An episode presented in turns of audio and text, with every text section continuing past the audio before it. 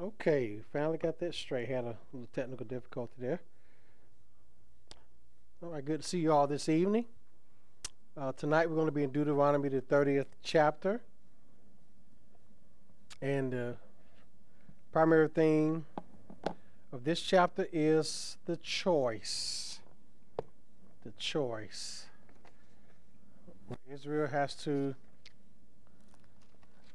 make choices. And just as all of us in our Christian life, we have to make choices too. Um, just as we looked at before in uh, Joshua, his farewell address, when he told Israel, choose whom you would serve. As for me and my house, we will serve the Lord. Uh, Elijah, we looked at that text, I think, uh, last week uh, when he was going up against the 400 prophets of Baal.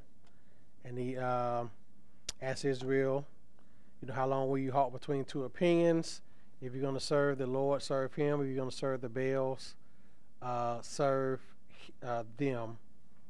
Uh, so the Bible always presents us with a choice. Either we are for Christ or we are against Christ. Either we worship God or we don't worship God.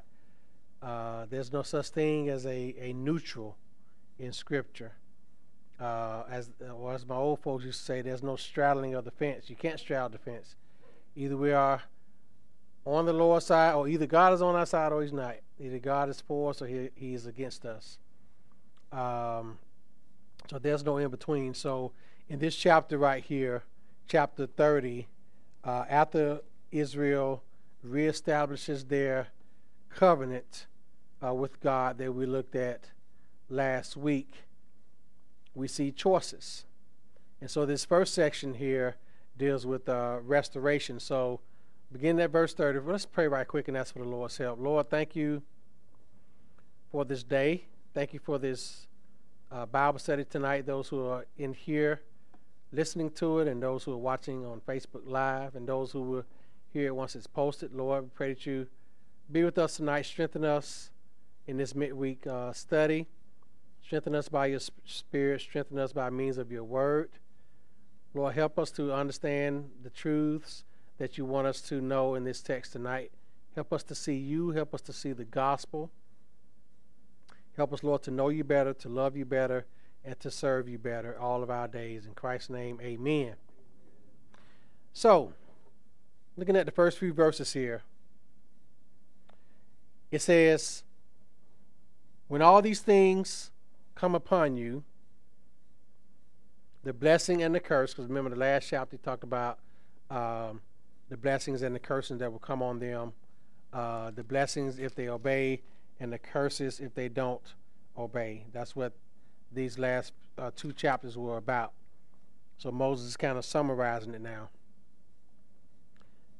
Continuing, which I have set before you, and you call them to mind among all the nations where the Lord your God has driven you, and return to the Lord your God, you and your children, and obey his voice in all that I command you today, with all your heart, with all your soul. Then the Lord your God will restore your fortunes and have compassion on you, and he will gather you again from all the peoples where the Lord your God has scattered you. If your outcasts are in the uttermost parts of the heaven, from there the Lord your God will gather you, and from there he will take you. And the Lord your God will bring you to a land that your fathers possessed, that you may possess it. And he will make you more prosperous and numerous than your fathers. And the Lord your God will circumcise your heart and the heart of your offspring so that you will love the Lord your God with all your heart and with all your soul, that you may live. And the Lord your God will put all these curses on your foes and enemies who persecute you. And you shall again obey the voice of the Lord and keep all his commandments that I command you today.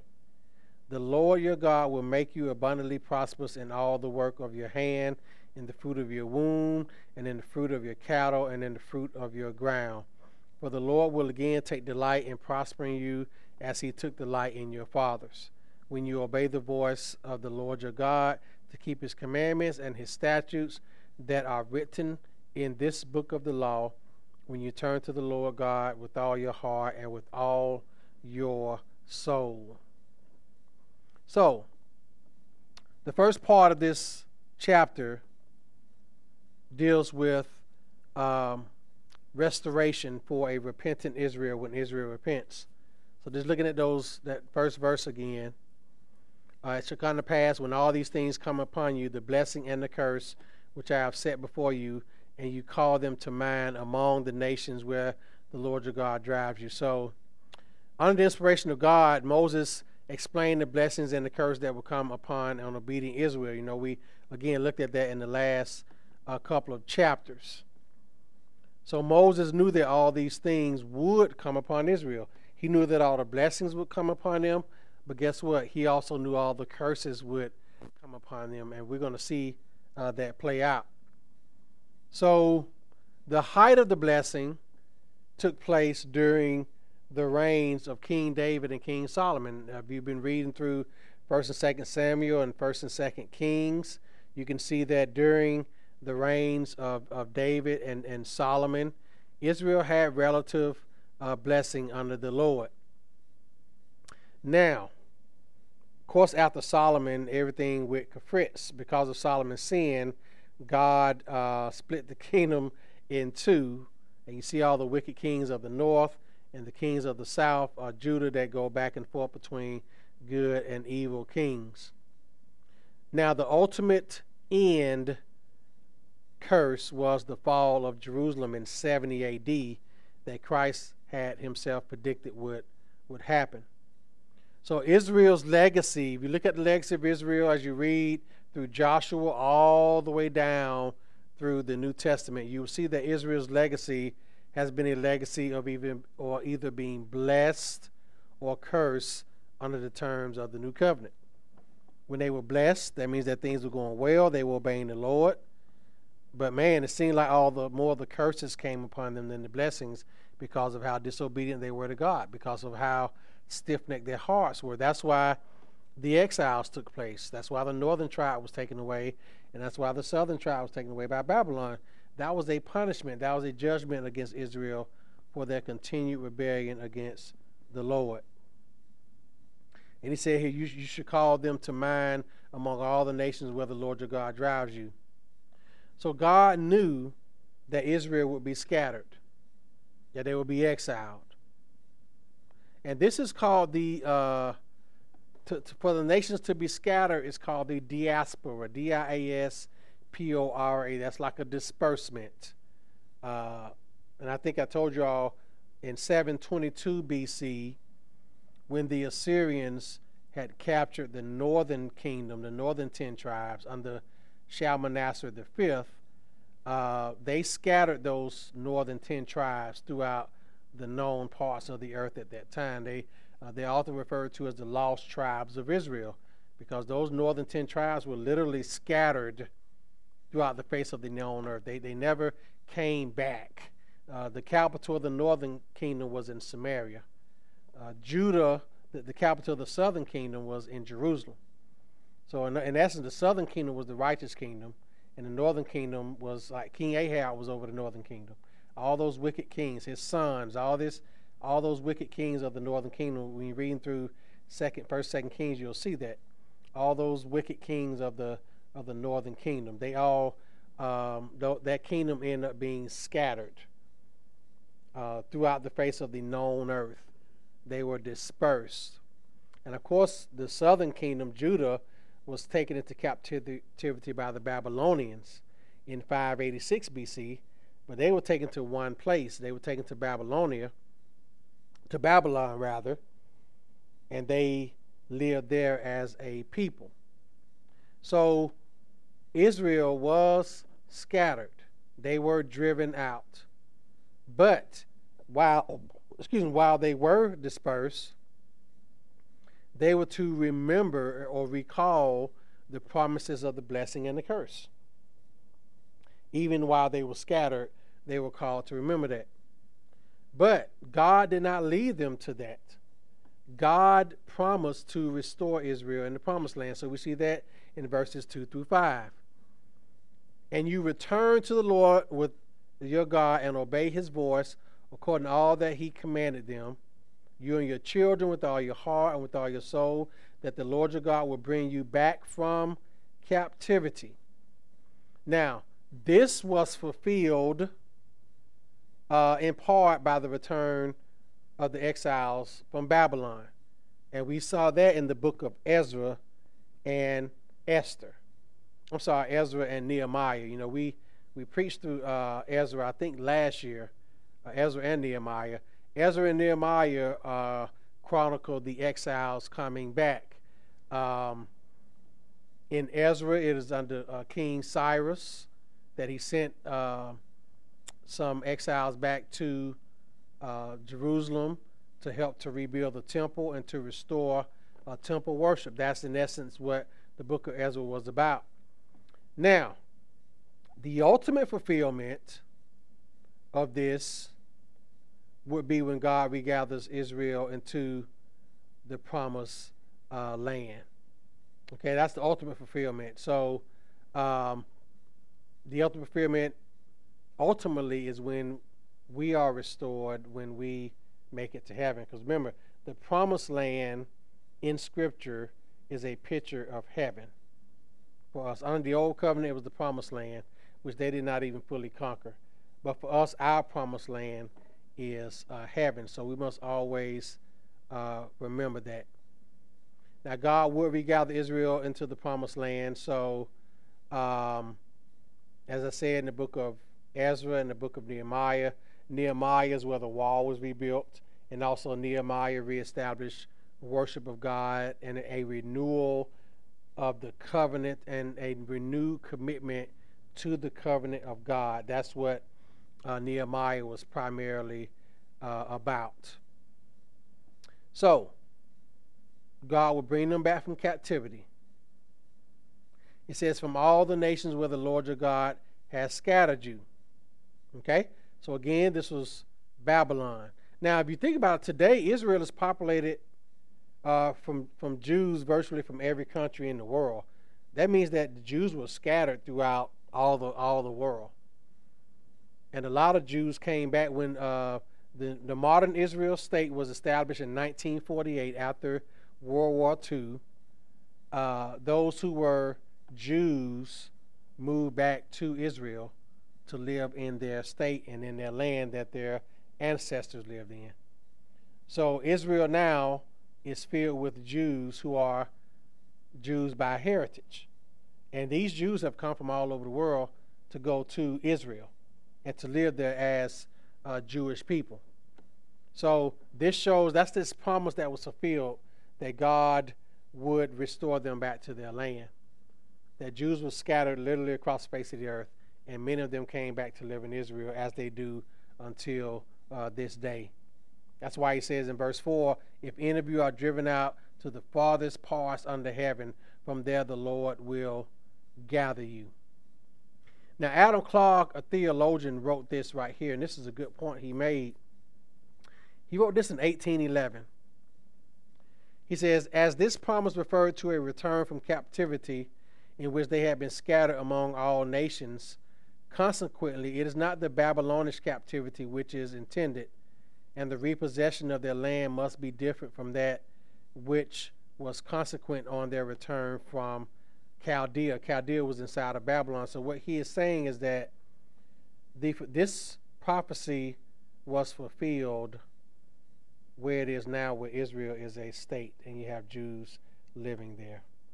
So, it wasn't just about the Babylonian captivity, it went far beyond that. Okay, in the time of Jesus' day, in, pa- in Palestine where he lived, that's where a lot of Jews were. Okay, so this was fulfilled during that time. Then said, The Lord your God will bring you to the land which your fathers possessed, and you shall uh, possess it. And this happened to be the land of Israel. So the modern restoration of Israel again uh, fulfills this promise, more so than the return from Babylonian uh, exile. Okay? And then he says he will prosper you and multiply you more than your fathers.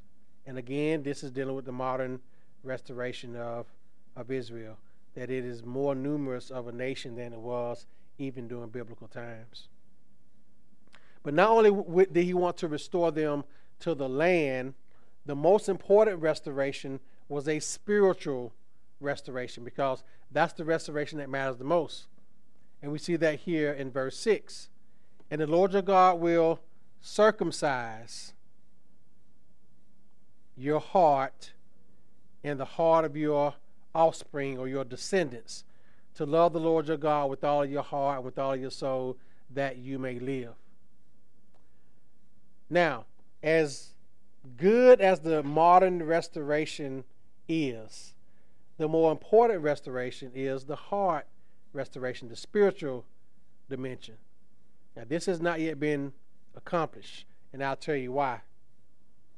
In our day, uh, Israel is a largely uh, secular nation. It is largely secular. Okay? They do respect the Bible over there. They respect the Torah as a basically a historical book. Okay? But Israel is a thoroughly secular nation. There hasn't been in Israel a true turning to God. Those Jews over there, a lot of them are secular Jews. They're not they're not true spiritual Jews. They're they're secular Jews. Okay? So Israel itself is a particularly secular uh, nation. Okay? So also, even Orthodox Jews, those who practice Jewish uh, religion, Judaism, they haven't completely turned to the Lord because they haven't accept, accepted Christ as the Messiah. That is one of thing that, that separates Jews from Christians. Okay? You have uh, Orthodox Jews and you have Messianic Jews. Now, Messianic Jews are the Jews that do accept Christ as Lord and Savior. But the Orthodox Jews don't. They're still waiting on the Messiah. They don't believe that Messiah has yet come. But the Messianic Jews, you get the word Messianic from the word Messiah. So the Messianic Jews, we have a Jewish synagogue up here next to Park Memorial Church, I think on 14th Noble, 13th and Noble. I think it's yeah 13th and Noble right up there. Temple Beth El. Uh, that is a Orthodox Jewish synagogue. They meet on Sabbath, which is Saturday, but that's not a Messianic Jewish congregation. Okay, so they are primarily secular Jewish uh, congregation. They're not they're, they're Orthodox. They're not Messianic. Okay, but the most important thing again, the focus is the circumcising of the heart. That's what matters. This is the final aspect of the promise to uh, restore Israel. God will restore them spiritually. Now, another place you'll find this this is the promise of the new covenant. Because the old covenant didn't get to their hearts. That's why they kept sinning against God. That's why they kept disobeying God. That's why they kept rebelling against God because the law had not been applied to their hearts in order for us as believers to obey God, it has to start in our hearts. A unbeliever can't obey God because their hearts are not after God. Their hearts hate God. They hate God in their hearts. They rebel against God. Why? Because the Lord is not in their hearts. Okay? That matters. The heart has to be changed. That's where regeneration takes place. God gives us a new heart. Because the heart is the it, it, represents the seat, psalm, and center of our life. Everything flows from it. Uh, Jesus himself said, out of the abundance of the heart, the mouth speaks. In other words, out of the abundance of the heart, that's what a person does. So if a person doesn't have a spiritual heart, they're not going to do spiritual things. Okay? So Ezekiel 36 says this. This is the new covenant. Ezekiel 36, 26, and 27, God says this. I will give you a new heart and put a new spirit within you. I will take the heart of stone out of your flesh and give you a heart of flesh. I will put my spirit within you and cause you to walk in my statutes, and you will keep my judgments and do them. So, what is Ezekiel saying? God was going to give them a new heart. and give them a new spirit. We can't get this on our own. It is something that God must do in our hearts. A person can't live like a believer unless God has given them a new heart. That new heart is what saves them, that new heart is what brings them salvation. They can't do it without a new heart. A person can't, quote, live right without a new heart. Like, why can't they just do right? Because they don't have a new heart. They're not saved, they're not regenerated. Remember, they're spiritually dead. So Ezekiel is saying this is the new covenant. This is the covenant we're under. God put a new heart and new spirit within us. He will take the heart of stone out of your flesh and give you a heart of flesh. Think about a stone versus flesh. A stone is what? It's hard. It can't be penetrated. A stone is in, impenetrable. It can't be it can't be penetrated. It can't be broached. Flesh is what? Soft. Flesh absorbs. Okay? So you look at flesh versus stone. Stone is hard. Stone can absorb anything. But flesh is soft. It can absorb. So that's what God was going to do here, as he said in Ezekiel. Yes. Ezekiel 36, verses 26 through 27. So this is what God said he was going to do. And this is um, what Moses is alluding to in this passage. Now, Paul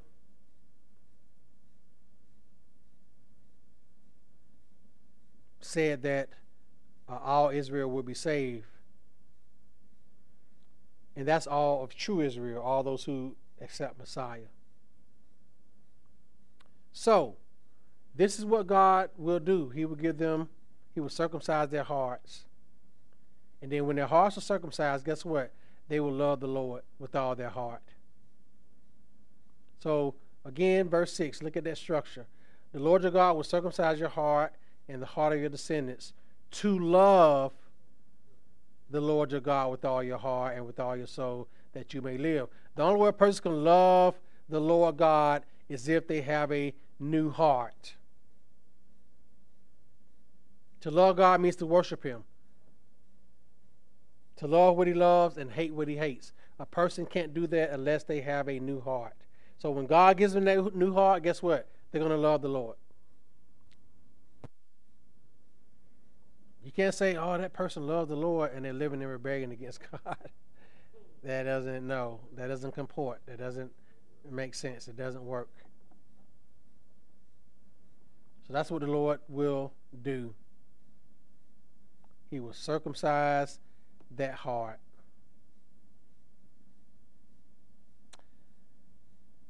And then verse 7 through 10 gives the blessings that come with them repenting. The Lord your God will put all these curses on your enemies. Okay? So these prophecies are fulfilled in the modern restoration of Israel. But the ultimate promise of this will happen when Christ comes back. And when people truly turn to the Lord Jesus Christ. Jesus is, is, is going to conquer all of his enemies once for all. When Christ comes back, guess what? He's going to crush all of his enemies. He's going to crush all of them. They're defeated right now, but they will ultimately be defeated when Christ comes back. That's something that we as believers can take comfort in. The curses on the enemies and on those who hate you, who persecuted you. That's what's going to happen to our enemies. Christ is going to crush them. All the curses are going to fall on them, all the condemnation. And then as a result, they will again obey the voice of the Lord. God will make them abound in all the work of their hands, the fruit of their body, and the increase of their livestock. So they are basically going to be blessed because they're doing what? Obeying the voice of the Lord again. For the Lord will again rejoice over you for good as he rejoiced over your fathers, if you obey the voice of the Lord your God. So they, there you go again. If you obey, if you obey, if you obey, if you keep his commandments and his statutes, which are written in the book of the law, and if you turn to the Lord your God with all your heart and with all your soul. There it is again. If you do this, if you do this, if you do this, you will experience the blessing of the Lord. That's what God is telling them.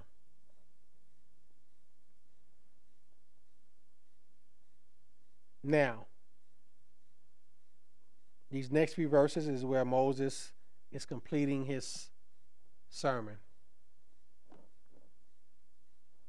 Verses 11 through 14. Since for this commandment which I command you today is not too mysterious for you, nor is it far off, it is not in heaven that you should say, Who will ascend into heaven for us and bring it down to us, that we may hear it and do it? Nor is it beyond the sea that you should say, Who will go over the sea for us and bring it to us, that we may hear it and do it? But the word is very near you, in your mouth and in your heart, that you may do it.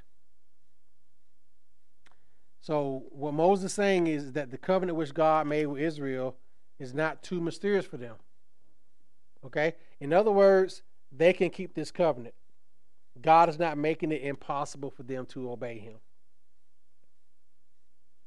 God never makes His word, His commands, too hard for us to obey. If we find it hard to obey God, it is the problem is not with God the problem is with who? It is with us.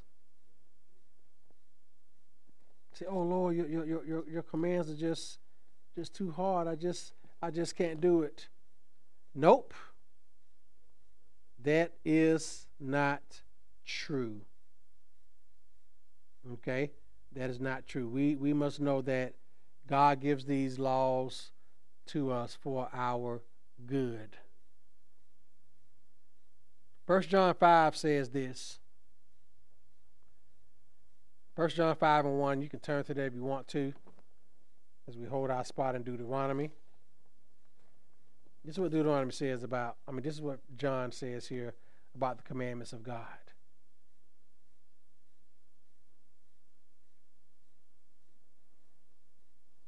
First John 5.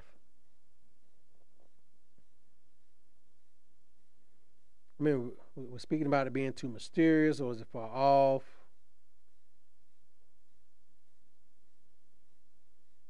It is possible to obey God.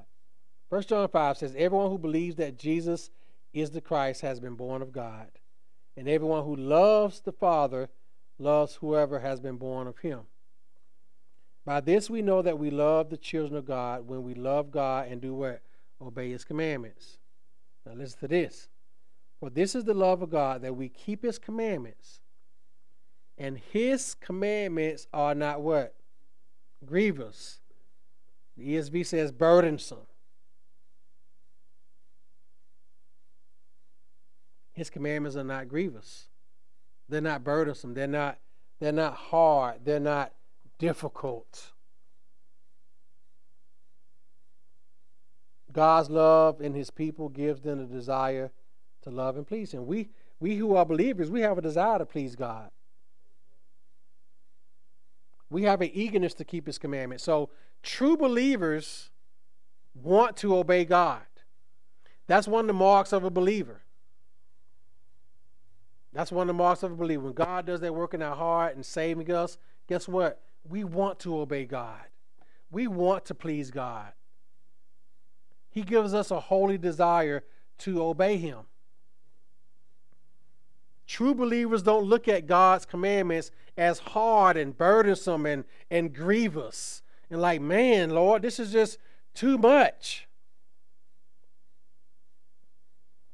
God's commandments, when we when God's commandments are rightly understood and rightly followed, they bring great joy and freedom. They don't bring a sense of oppression. Let me say that again. When God's commandments are rightly understood and when they're rightly followed, okay, they bring believers great joy and freedom. They don't bring us a sense of oppression or hardship. For true believers, obeying God is a pleasure. Obeying God brings us joy because we know that it pleases the Lord. And we know the blessings that come with obedience. So, Israel, same thing. That was great. Look at all the blessings that come with obeying God that Israel would get. That's a blessing. It's a blessing to obey God. It's a blessing to do what's pleasing to God. It is a blessing for believers. It's the unbelievers who look at God's commands as burdensome because guess what? They don't want to obey God. They want to redefine everything that God has established. They want to take everything that God said is good and make it evil, make it sinful. Yeah, turn it around the other way. Turn it upside down.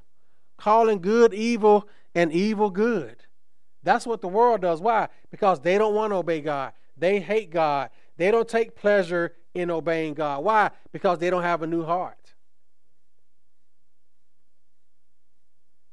That's why they turn to perversion. To pervert means to make unclean. They they want to make everything that God made clean unclean. They want to make everything that God made holy unholy. They want to make everything that God made righteous unrighteous. Why? Because they don't have new hearts. And because they don't have new hearts, they're not going to take pleasure in obeying God's commands. They're going to say, God is too strict. A true Christian, a true believer, would never say that God's commandments are too strict.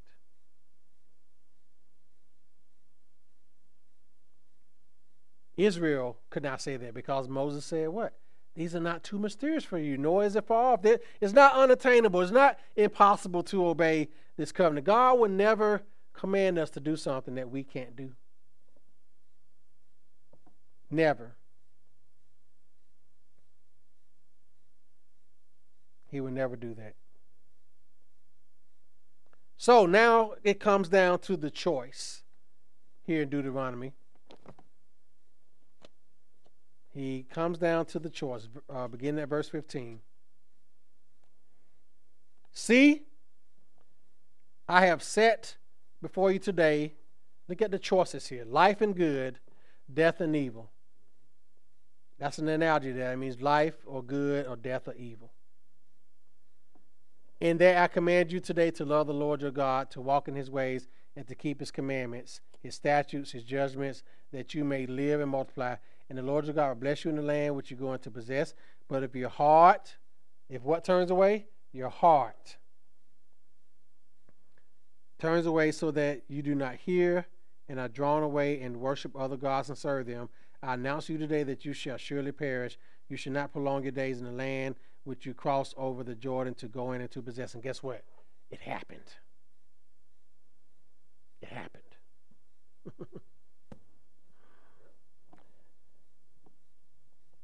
So, under the terms of this old covenant, Israel had a choice life or death, good or evil. Who was it up to? Them. Went up to God. It was up to them. This is the thing. God's going to glorify himself through Israel one way or the other. Let me tell you something. Don't you know that God is even glorified in evil? Okay? Because this is what happened. When when evil happens, God is not the cause of evil, but God can be glorified through evil. And I'll tell you, I'll give you a perfect example. Okay? You think about moving forward to the book of uh, First Samuel, First, Second Samuel, First, Second Kings. How is God glorified through the evil of those kings? His promise came true that they would be scattered. That was God being glorified, showing that God does what? He fulfills his promise. Whether it was a, a warning, whether it was a curse, or whether it was a blessing, he was still glorified. When they disobeyed and those curses came upon him, God was being glorified because what God said was going to happen, if they disobeyed, it did happen. That was God glorifying himself. In other words, I mean what I say, basically. That's God being glorified. The consequences to sin is God being glorified. Because God says that there are consequences to sin. And it brings glory to God. Lord, your word is true. Not just the good stuff, as people say, but the evil too. Even in the curses, God is being glorified.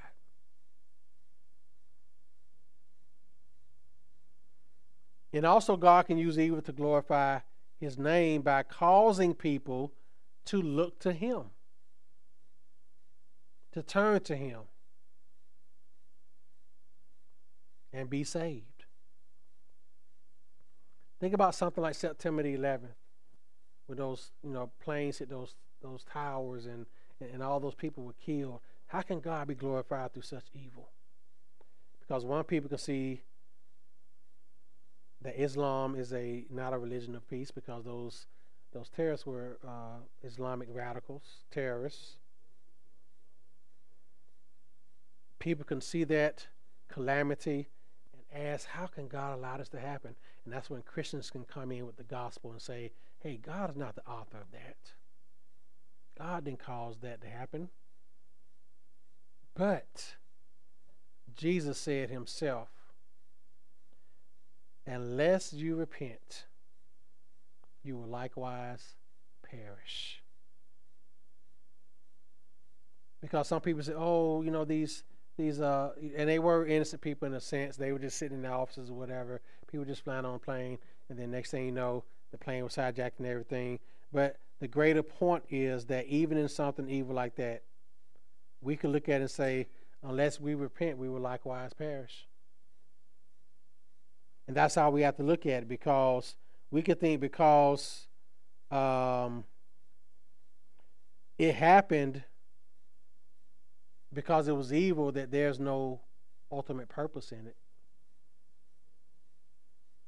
But it's always a purpose because God is is is is is sovereign even over that evil.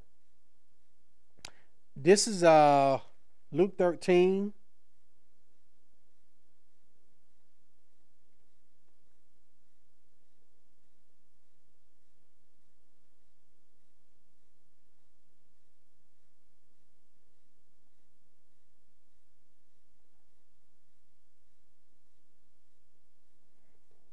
evil people, evil deeds.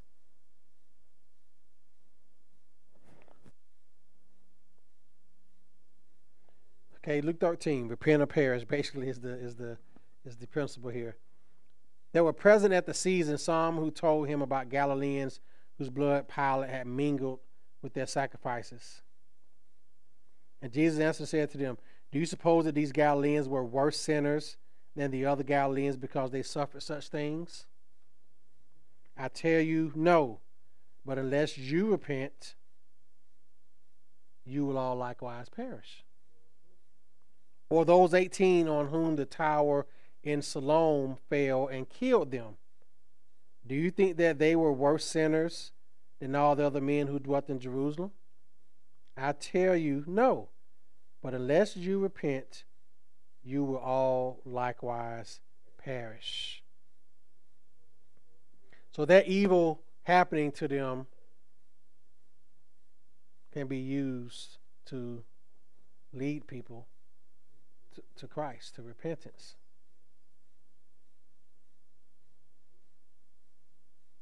Evil deeds like that can lead people to repentance. It was. So, looking at this life or death or good or evil, either way, God's going to be glorified. How it happened was about their choice. Okay? The Lord your God bless you in the land which you go to possess. So again, if they're obedient, they will see blessing. If they're disobedience, the Israel would surely perish. It was up to Israel based on their conduct.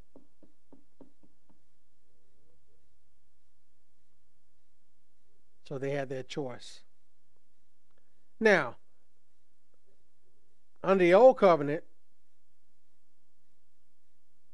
it was different because they their blessing was based on their obedience. But under the new covenant, our relationship with God is not based on what I do for God, but what Jesus did on our behalf. And that's the blessing of the new covenant. The old covenant, the Israel had to do in order to be blessed. The new covenant in which we live under is not about what we do, but is about what, what Christ has done on our behalf. This is one of the crucial distinctions between the Old Testament and New Testament. The old, the old covenant rather than the new covenant. The old covenant was more about what Israel had to do in order to be what blessed by God. Under the new covenant which we're under, it is about what Christ has done for us on our behalf and what we do in response to that. You know, we're going to talk about this Sunday, uh, Ephesians 2 and 10. We are his workmanship, uh, created in Christ Jesus for good works, which God prepared beforehand that we should do them. We do the good works based on what Christ has done for us by saving us. By grace, we are saved through faith. So we're saved to do good works. We don't do good works in order to be saved. So that's the difference between the old covenant and new covenant. The old covenant, Israel had to do good works in order to be blessed by God. On the new covenant, we do good works because of what God has done for us in Christ. So we do good works in response to what God has done for us. Israel had to do good works in order to get a good response from God. That's the main difference between the two covenants. So Israel had a choice. So, verse 19 Moses set the choice before Israel. What did he say? I call heaven and earth as witnesses today against you.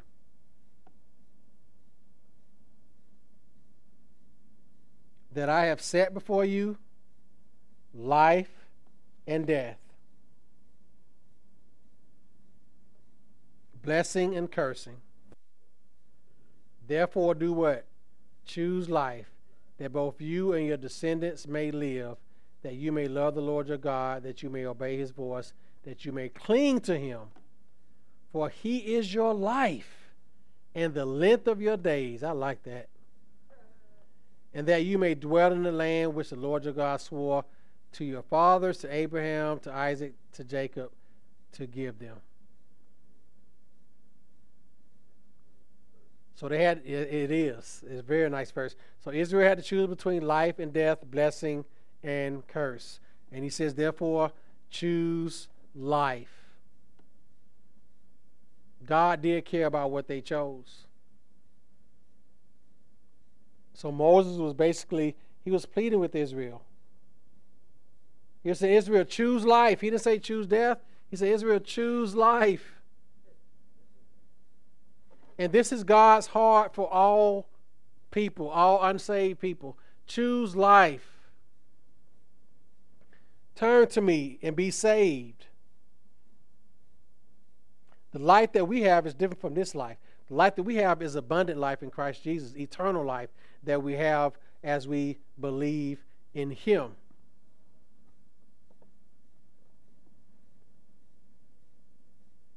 So even outside the new covenant, man is confronted with this choice.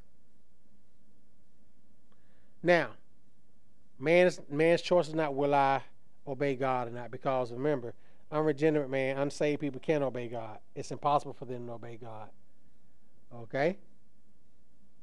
But the difference is will I trust in Jesus or not? Will I trust in Jesus? Will I place my faith in him? That's the bigger question for people today.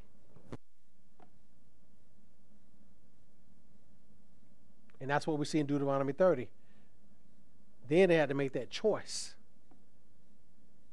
But the choice we have to make, man has to make, is will I trust Jesus? Will I trust in his work? Jesus said this in Luke 11 and 23. He says, He who is not with me is against me. He who is not with me is against me. And he who does not gather with me scatters abroad. Jesus asked the question also of people uh, in order for them to make a choice. Matthew 16 and 15. He asked the disciples, Who do men say that I am? Men said, some said he was Elijah, one of the prophets. But then he asked his disciples, Who do you say I am? And Peter said, You are the Christ, you are the Messiah. Okay? They had to make a choice. And so that's the question that goes to mankind today.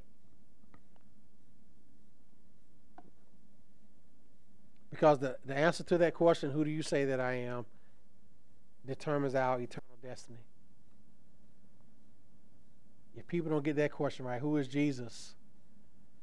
Then guess what? If they don't believe that he's the Messiah, the one sent of God to save sinners, then they'll never encounter him as Savior. They say, oh, he's just a good man. He was a good teacher.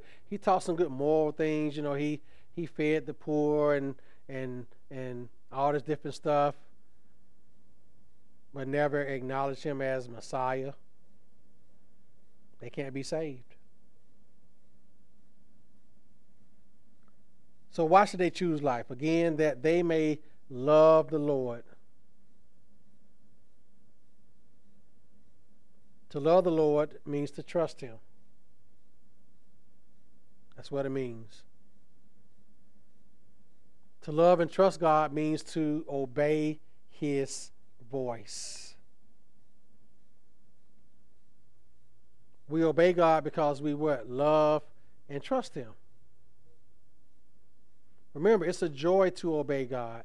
It's a joy to obey His commandments. Why? Because we love Him, because we trust Him.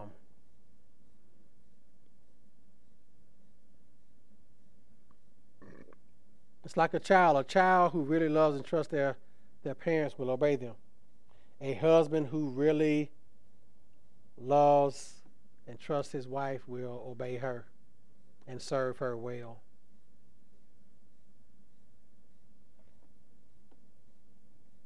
To love God also means to cling to Him, as Moses said here. We'll be attached to God. We don't want to let them go. We don't want to forsake spending time with Him. It means to regard Him as our life and the length of our days. It means that God is supposed to be our life, not just, you know, God doesn't have a piece of our heart.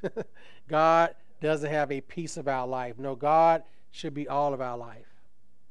Remember, all of our life to the glory of God. Everything we do to the glory of God. Paul, 1 Corinthians 10 31. Whether you eat or drink or whatever you do, do all to the glory of God. Even when you fall, you still pursue God in repentance and confess your sins. So that is how the life of a true Christian looks. God is our life and the length of our days we hold fast to Him. That is what happens when God circumcises our heart. We want to hold fast to God. Remember, we're eager to please God, we're eager to obey God. We don't rebel against God. We want to cling to Him with everything. What's the old uh, hymn? Hold to His hand, God's unchanging hand. Build your hope on things eternal hold on to God's unchanging hand. That's that's what we want to do as believers. We want to cling to God. Why? Because He never changes. He never reneges on His promises. He never lets us down. So when we love God, guess what? We're going to cling to Him. When we love God, we're going to obey His voice. When we love God, He is going to be our life and the length of our days.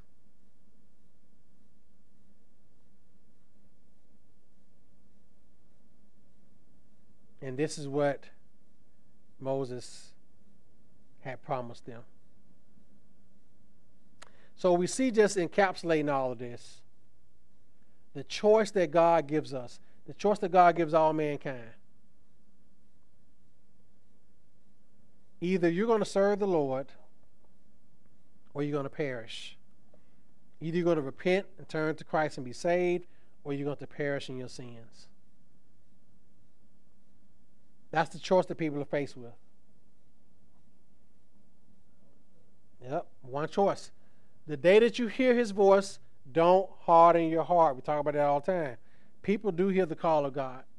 Every single person hears the call of God to repent. Every person hears the call of God to turn to him and be saved. But what do most people do? They harden their hearts.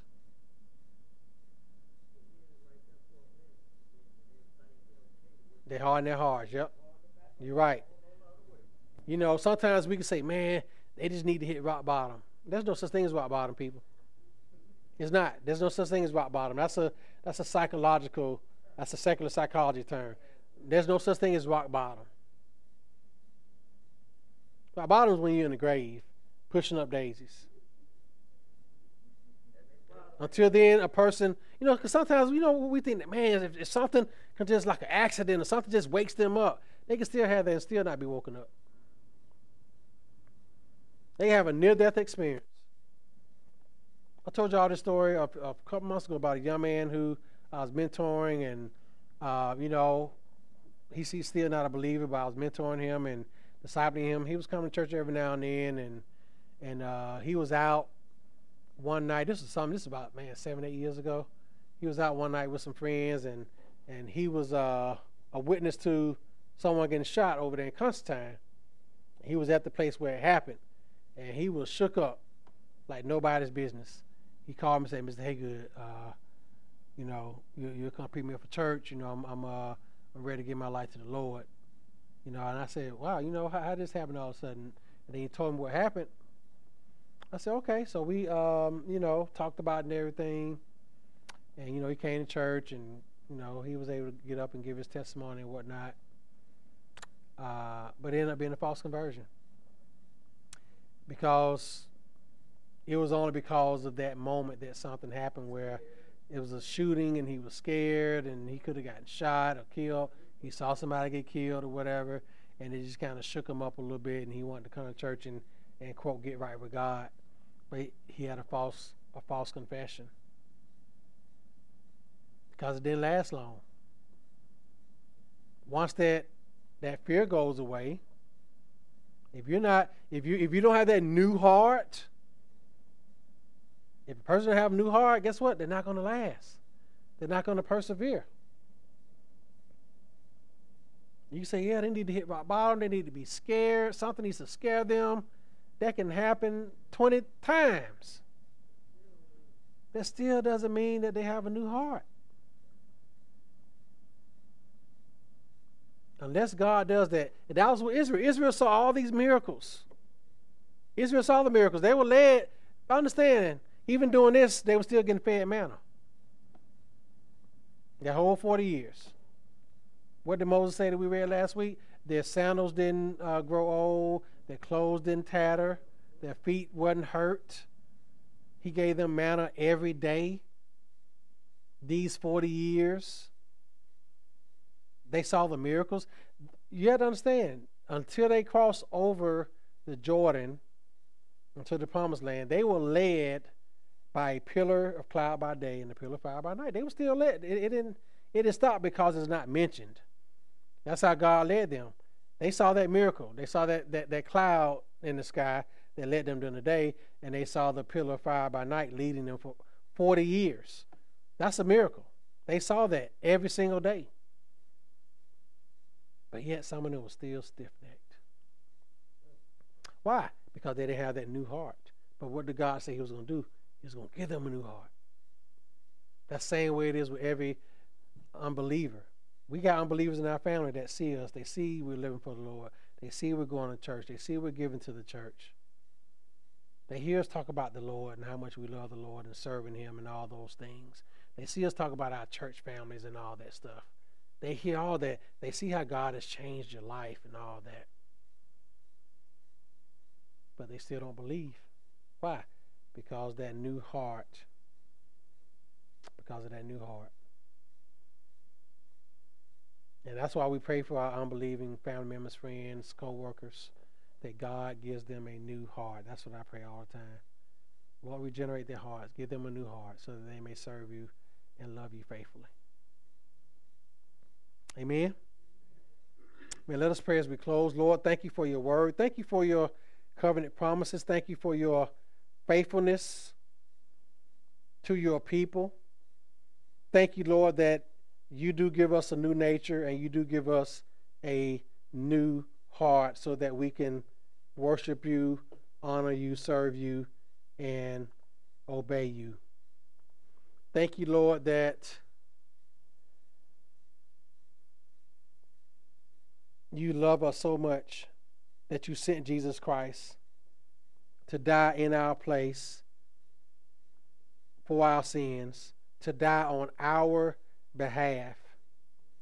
Thank you that we live under the new covenant, Lord, where it's not about what we do, but it is what Christ has done for us. And that is what empowers us, Lord. That even when we fall short, that Christ still has his love on us. He doesn't give us the curse that comes with the law because Christ became a curse for us. Christ bore all the curses of the law. Lord, thank you for being so faithful. Thank you for being so good. And to meet on Lord's Day, Lord, may your presence be with us in spirit and in truth. In Christ's name I pray. Amen.